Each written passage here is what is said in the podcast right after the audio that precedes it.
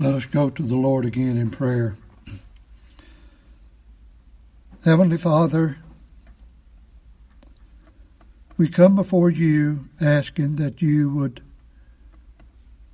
bless us in the continuance of this worship.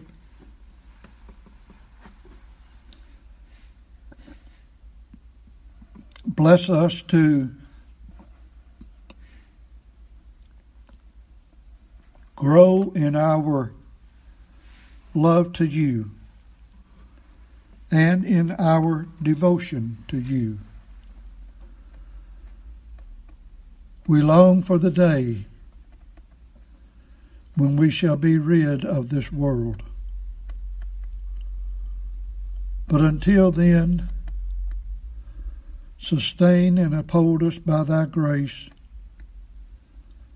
that we might persevere in thy grace to your honor and glory in Christ Jesus. Amen. As we continue looking uh, at this, these verses, fifteen, sixteen, and seventeen of the second chapter of First John, we were looking at the lust of the flesh, the lust of the eyes, and the pride of life. We covered somewhat this morning uh, of loving not the world and the lust of the and the and the lust. The word flesh here is a word that is used over one hundred fifty times. So you can relax. We're not going to look at all of those. In fact, we won't look at too many of them. But there are basically three ways this word for flesh is used in the in the New Testament. Sometimes the word flesh is used and it's talking about just a human being. We see that in Matthew chapter twenty-four. Matthew chapter twenty-four. And verse twenty-two. Talking about in the last days. And except those days should be shortened, there should no flesh be saved, but for the elect's sake, those days shall be shortened. In other words, it's just talking about the human body, the human, the human being.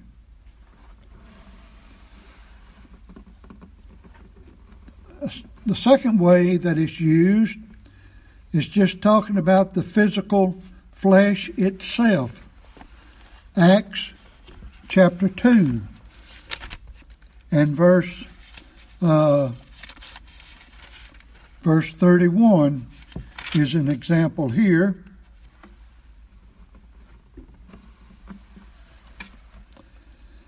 Talking about the Lord Jesus Christ and David prophesying about the resurrection of Christ. In Acts two thirty-one it says, "He," that is David, "seeing this before spake of the resurrection of Christ, that his soul was not left in hell, neither his flesh did see corruption." In other words, the flesh, the fleshly body of the Lord Jesus Christ did not decay. So you can see there it's just talking about the fleshly body. In Matthew twenty-four, it was just talking about a person, a human being. But here it's talking about the the, the flesh that's, uh, that's wrapped around the bones, in other words. And then the third way that this word is used is the, talking about the sinful part of man. We see that in Galatians chapter five. In verse seventeen, it's not talking about a human being. It's not talking about this, this body, this flesh that's stuck onto our bones, but it's talking about a sinful man, the sinfulness of man. Galatians five uh, seventeen. For the flesh lusteth against the spirit, and the spirit against the flesh, and these are contrary the one to the other, so that you cannot do the things that you would. So here you can see three ways the word flesh is used. And I believe that this uh, lust of the flesh in verse uh, sixteen in First John is basically talking about uh, this third uh, way, that it's just talking about the sinfulness of man. The sinfulness of man. The lust of the flesh. In other words, if you go without food for a lengthy period of time, your body is going to have some lust or craving for the food. Nothing, nothing necessarily sinful about that. Your body needs food to eat. It just it has a desire for it. And so uh, you can see that in that way. But here we're talking about the lust of the flesh, where it has a desire for the things of the world.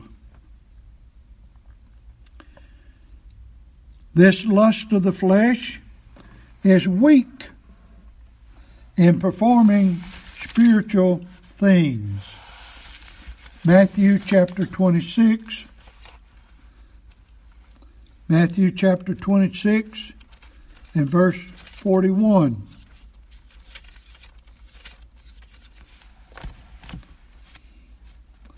Since it's used one hundred fifty, over one hundred fifty times, naturally we can't look at everything.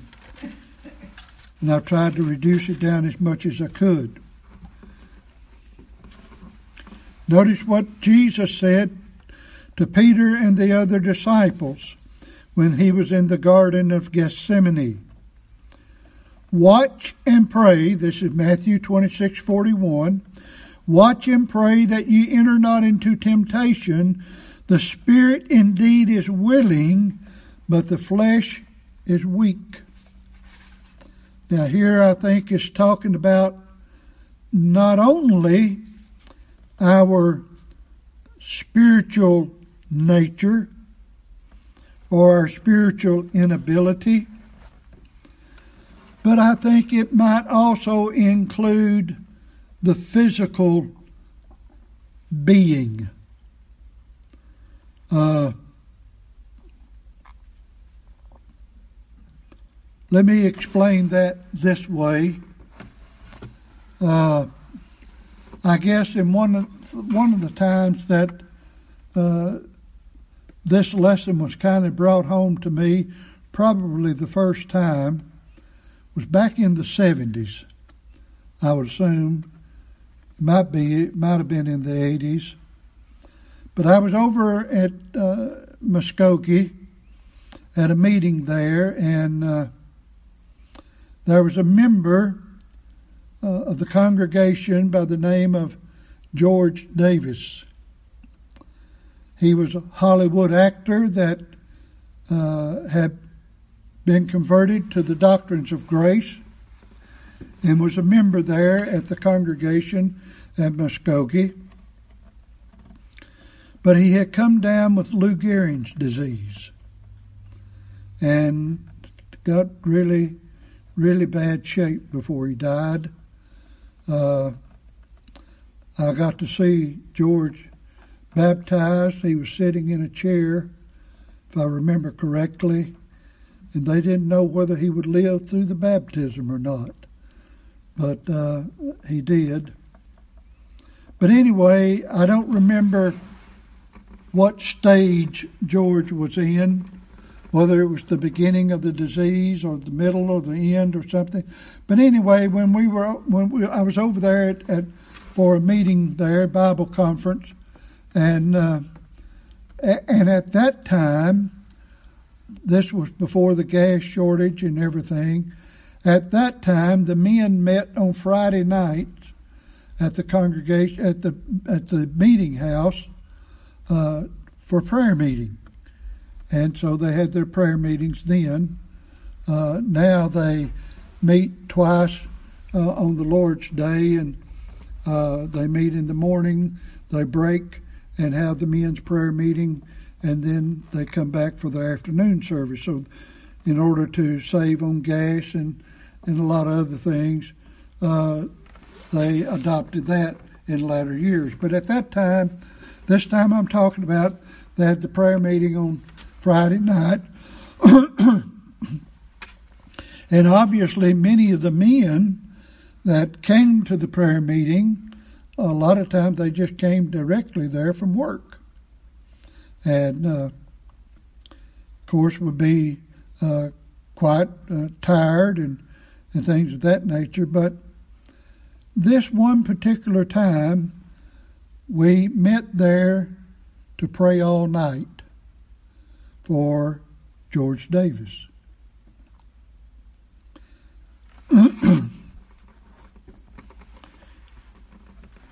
There had been times prior to that that I thought I would try to pray all night like the Lord did, that I didn't make it. But I thought something was very wise that Brother Ashwood said that night. He said, "Some of you men are going to, because of your working all day long and so on, will not be able to stay awake all night. And so if you get sleepy, lay down on the pew, go to sleep. The rest of us will still be praying. And if uh, some of the others of us that were praying then go to sleep, and you'll be praying. This way we will have the prayer meeting being going going on all night." Because obviously our flesh is weak and we'll not be able to stay awake all night. I thought there was much wisdom in that. And though the Lord rebuked Peter and James and John,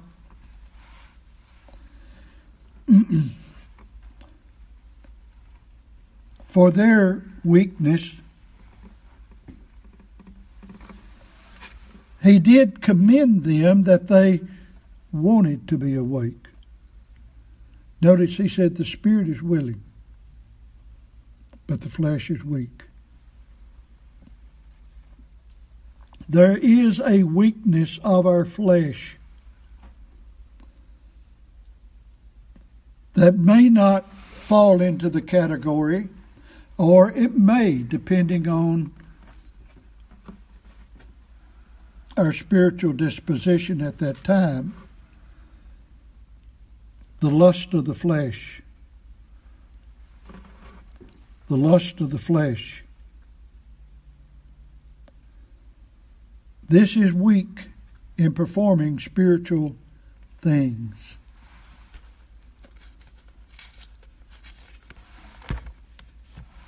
In Romans chapter eight, we see something of this same thing.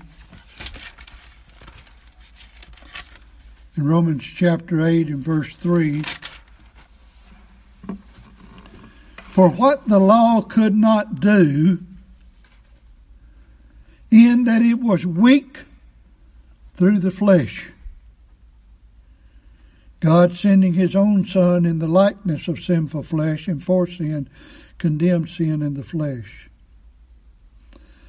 We are responsible for our sins. But because we are sinners, it's impossible for us to live sinless. The flesh is weak. The flesh is weak.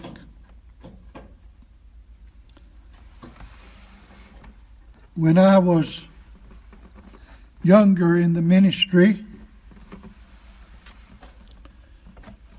it was not uncommon at times that I would spend as much as twenty hours straight just studying. I can't do that anymore. Obviously, this last uh, affliction that I had when in uh, having the having to have the pacemaker put in and uh, my ankle broken at the same time. Uh, after I, while I was in rehab and so on, uh, my mind was not as sharp, and uh, basically all I did was read the scriptures. But even after I got home and tried to do some studying, uh, my mind was still dull.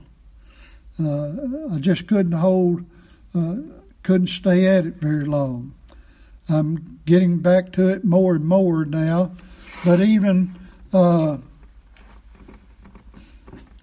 even at my best state now, I'm not what I used to be in my youth.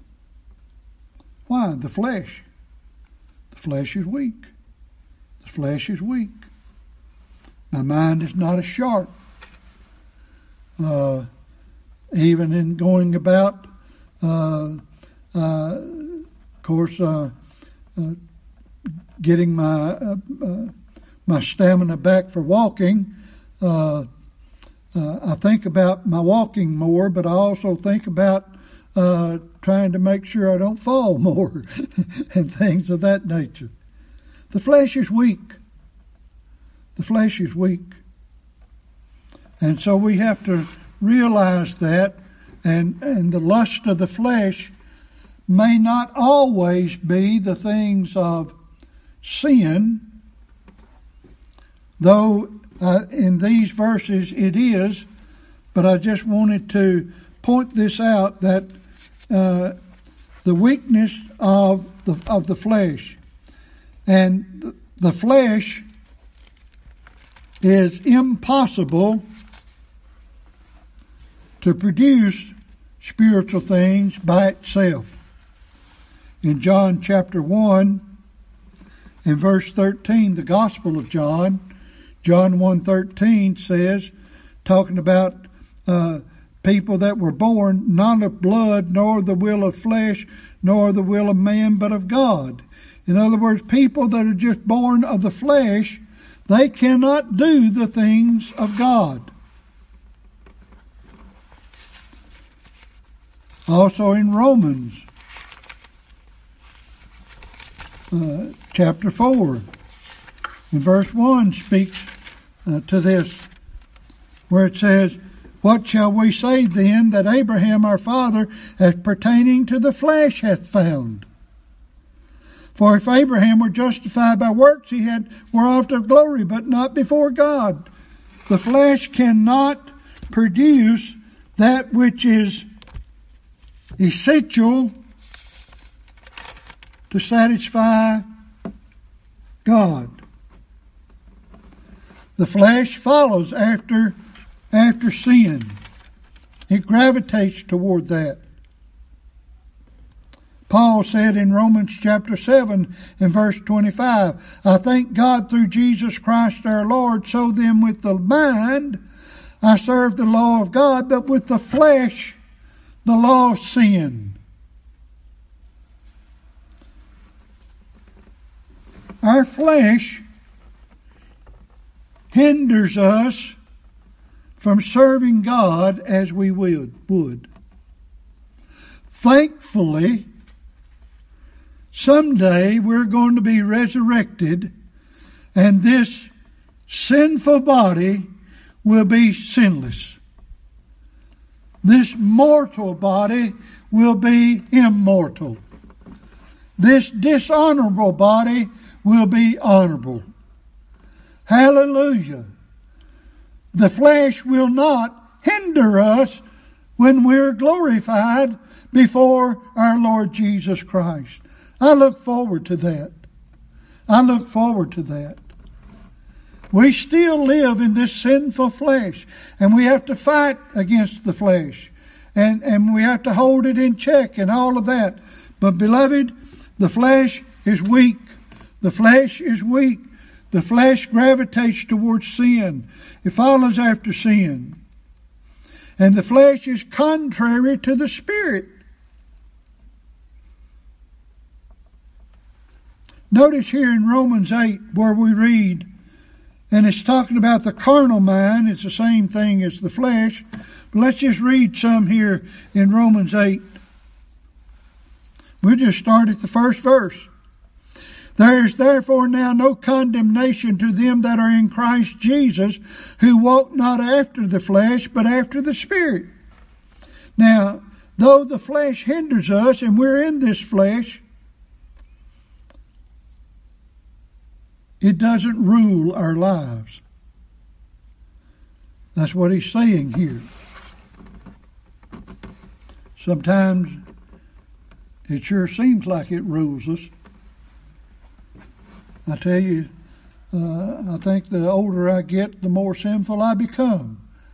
It just seems like uh, that, but, well, I don't want to get off into that. Verse two. For the law of the Spirit of life in Christ Jesus had made me free from the law of sin and death. For what the law could not do in that it was weak through the flesh. Weak through the flesh.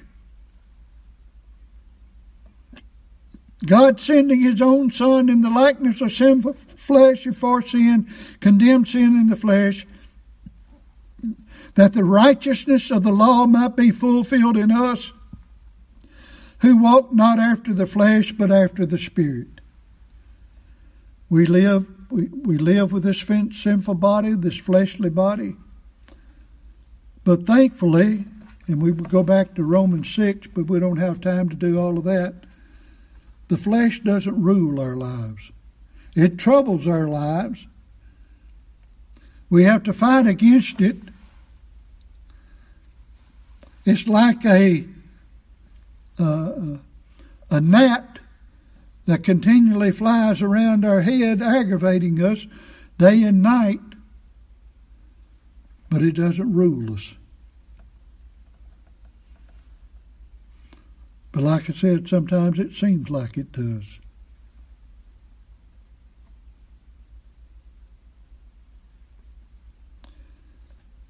Verse four, that the righteousness of the law might be fulfilled in us, who walk not after the flesh, but after the Spirit. For they that are after the flesh do mind the things of the flesh. In other words, a person that is only controlled by the flesh, that's all they do is what the flesh wants. Like I said, we're troubled by the flesh, but we're not ruled by the flesh. But they that are after the Spirit, the things of the Spirit. For to be carnally minded, or we might say fleshly minded, is death. But the spiritual mind is life and peace. Because the carnal mind is enmity against God, for it is not subject to the law of God, neither indeed can be. So then they that are in the flesh cannot please God. But ye are not in the flesh, but in the Spirit, if so be that the Spirit of God dwell in you. Now if any man have not the Spirit of Christ, he is none of his. And if Christ be in you, the body is dead because of sin, and the Spirit is life because of righteousness. But if the Spirit of Him that raised up Jesus from the dead dwell in you, He that raised up Christ from the dead shall also quicken your mortal bodies by His Spirit that dwelleth in you. Therefore, brethren, we are debtors not to the flesh, to live after the flesh. For if you live after the flesh, ye shall die, but if ye through the Spirit do mortify the deeds of the body, ye shall live.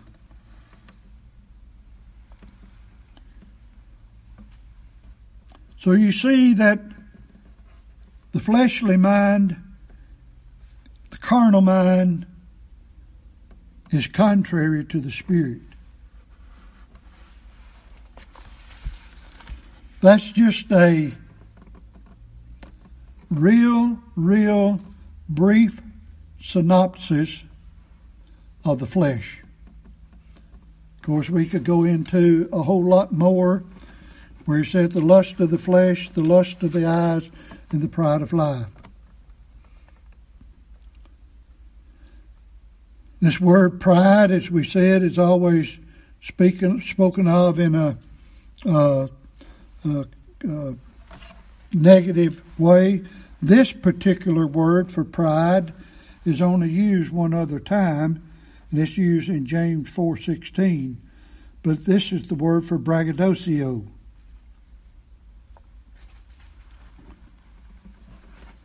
Now, we pointed this out somewhat last Lord's Day, but I want to point it out again. I think we did last Lord's Day, how that the lust of the flesh, the lust of the eyes, and the pride of life, that this is a general outline of how Satan works on us. Let's go back to Genesis chapter three. This is how the Lord tempted Eve.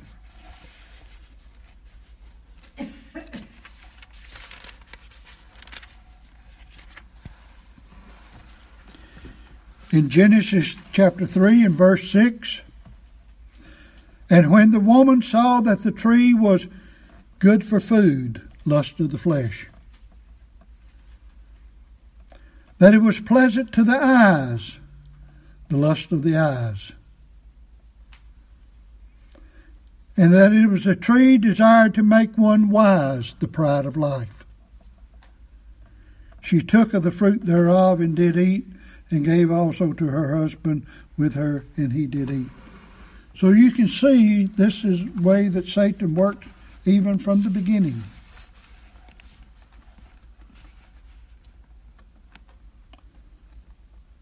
Look at Joshua chapter seven. This is how God caused Achan, I mean, excuse me, how the devil caused Achan to sin. Joshua chapter seven.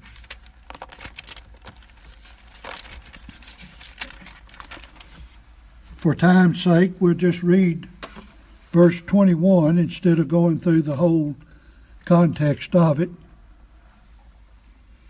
Achan said, when I saw, there's the lust of the eyes, the spoils, a goodly Babylonian garment, two hundred shekels of silver, and a wedge of gold of fifty shekels weight.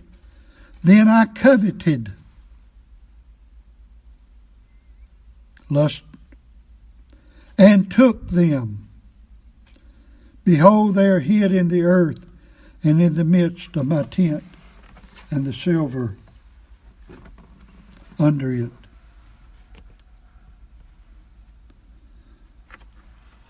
Look at Second Samuel chapter eleven.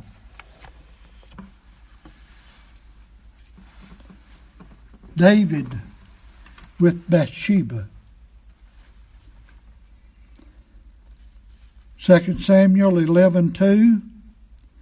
And it came to pass in the eventide that David arose from off his bed and walked upon the roof of the king's house, and from the roof he saw a woman washing herself. And the woman was very, very beautiful to look upon. Lust of the flesh, the lust of the eyes. And no doubt the pride of life was involved in it as well.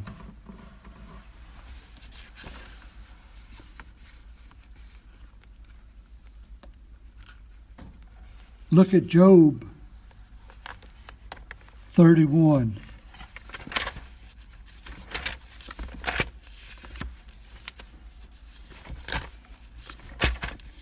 Job was very wise here.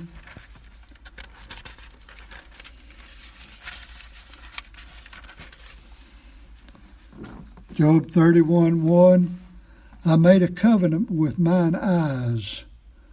Why then should I think upon a man? A maid, excuse me. He didn't look. Psalm one nineteen, verse thirty-seven.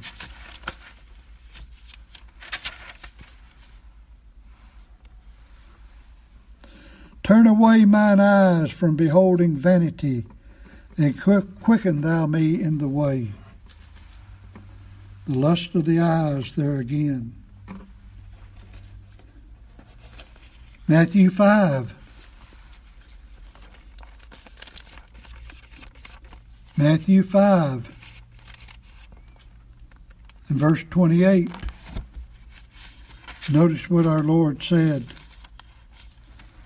But I say unto you that whoso looketh upon a woman to lust after her hath committed adultery with her already in his heart.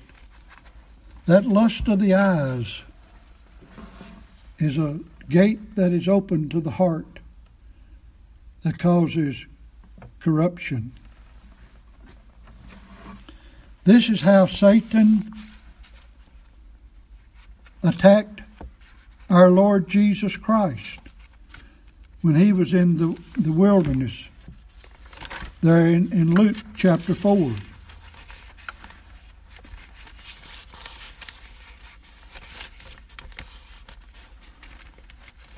Luke chapter four.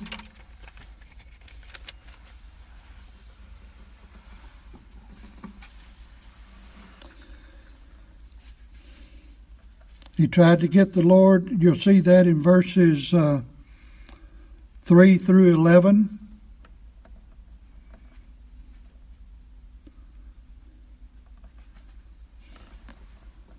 Verses three through eleven.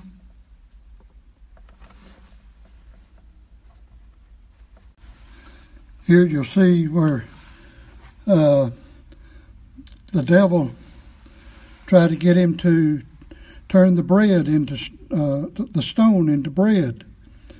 In verse uh, three, and the devil said unto him, If thou be the Son of God, command this stone that it be made bread. And Jesus answered him, saying, It is written that man shall not live by bread alone, but by every word that uh, every word of God. Here you see the lust of the flesh, because Jesus was hungry. All right.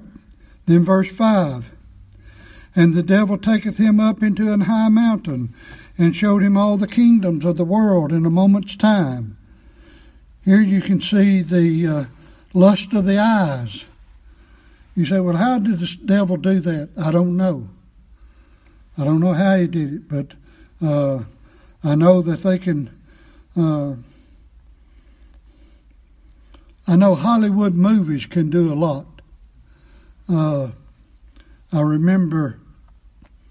I saw a movie called uh, uh, Hacksaw Ridge, based on a true story of a man down here just south of Chattanooga where he lived.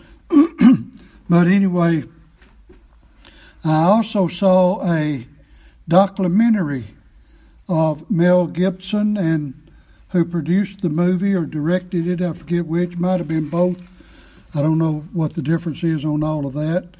But that whole movie was produced in a very small plot of ground. In other words, it was just uh, uh, something like a hundred-yard square or, or something, might even been smaller than that. But the whole movie was produced in a very small area.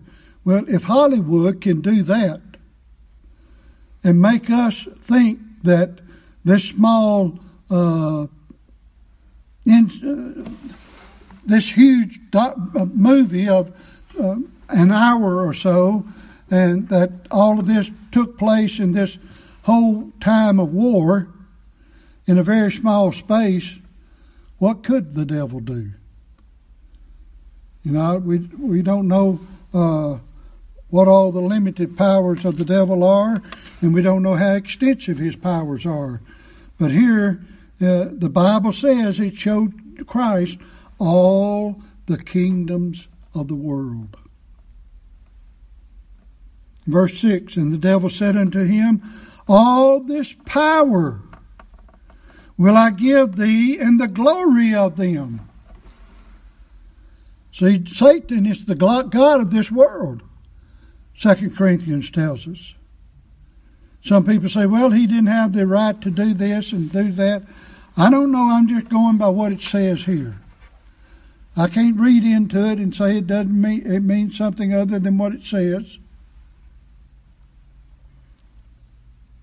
All this power will I give thee, and the glory of them, for that is delivered unto me, and to whomsoever I will give it. Now, beloved, that all make you think about what's going on in the world today. God is allowing Satan to do a whole lot of things. Remember what God allowed Satan to do to Job? Through wars, through tornadoes and storms, and robbery, and vandalism. If thou therefore wilt worship me, all shall be thine, the lust of the flesh. Um, or the, I mean, excuse me, the, the lust of the eyes. The lust of the eyes. And Jesus answered and said unto him, get thee behind me, Satan, for it is written, thou shalt worship the Lord thy God, and him only shalt thou serve. See, we not only see here in this how Satan attacks us, how he attacked Eve, how he attacked Achan, how he attacked David. We not only see uh, and how he attacked our Lord, but our Lord shows us how we are to fight against Satan. Quote Scripture. Quote Scripture. Know the Word of God. Verse nine. And he brought him to Jerusalem, and set him on a pinnacle of the temple, and said unto him, if thou be the Son of God, cast thyself down from thence.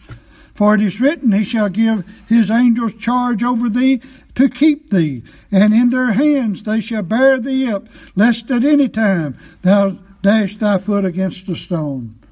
The pride of life. And Jesus answered and said unto him, it is said, thou shalt not tempt the Lord thy God. And when the devil had ended all the temptation, he departed from him for a season. For a season. The lust of the flesh, the lust of the eyes, the pride of life. This is how Satan tempts. And we see from our Lord how to fight back. How to fight back. Verse seventeen.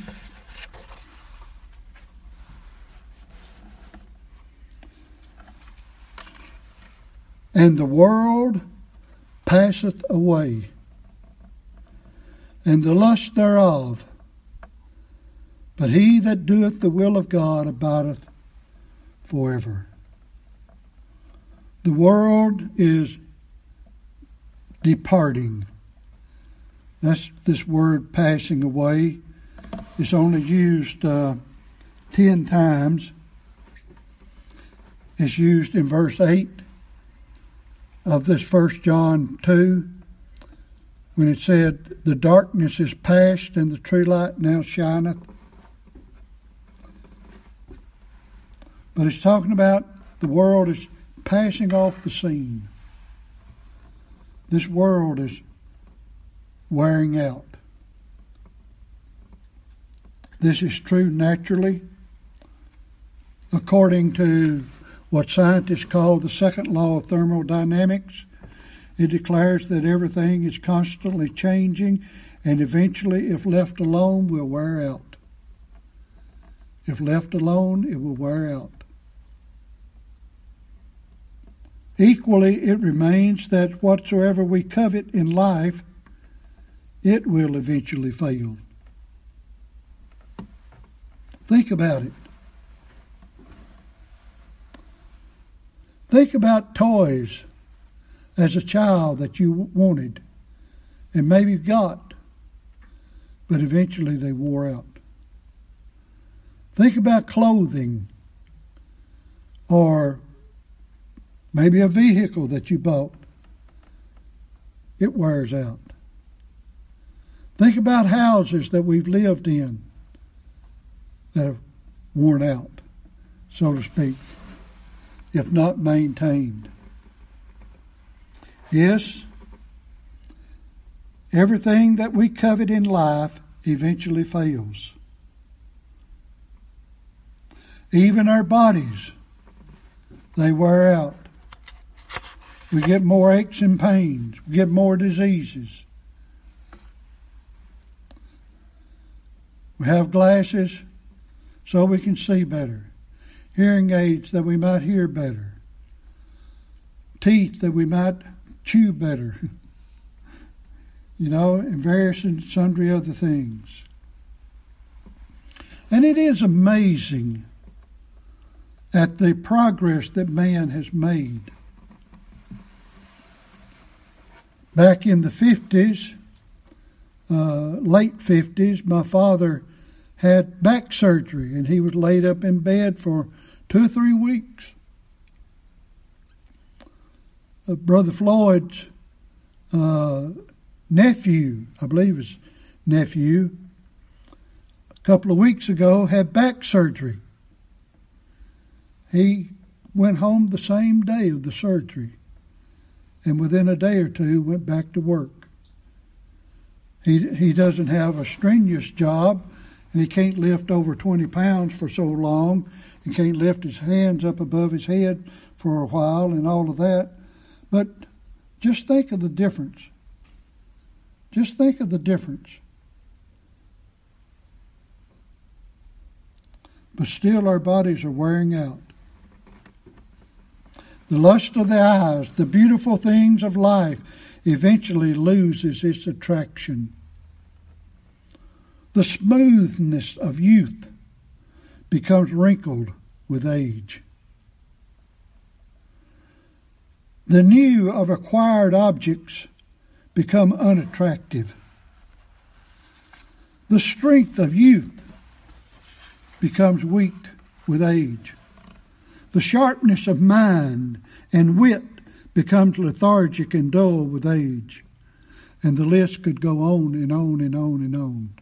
The world is passing away. Change and decay and all around we see. Change and decay and all around we see. But he who does the will of God continually abides in the things of God, and will eventually be glorified. Beloved, we have something to look forward to. Hallelujah. This world is passing off the scene. Our aches and our pains are going to go away someday. And the things that hold us back from full service to the Lord, it's going to open up and blossom into a beautiful rose, a beautiful flower garden of praise and adoration unto the Lord our God. Come quickly, Lord Jesus. Come quickly. Let us pray. Yes, Father, we live in a In a dying world, a sinful world, but not forever. Yes, the earth and the world passes away. Someday it will burn up. Someday there'll be a new earth and a new heaven wherein dwells righteousness. How we look forward for that time to come. We thank you for the anticipation of it. We pray in Jesus' name. Amen.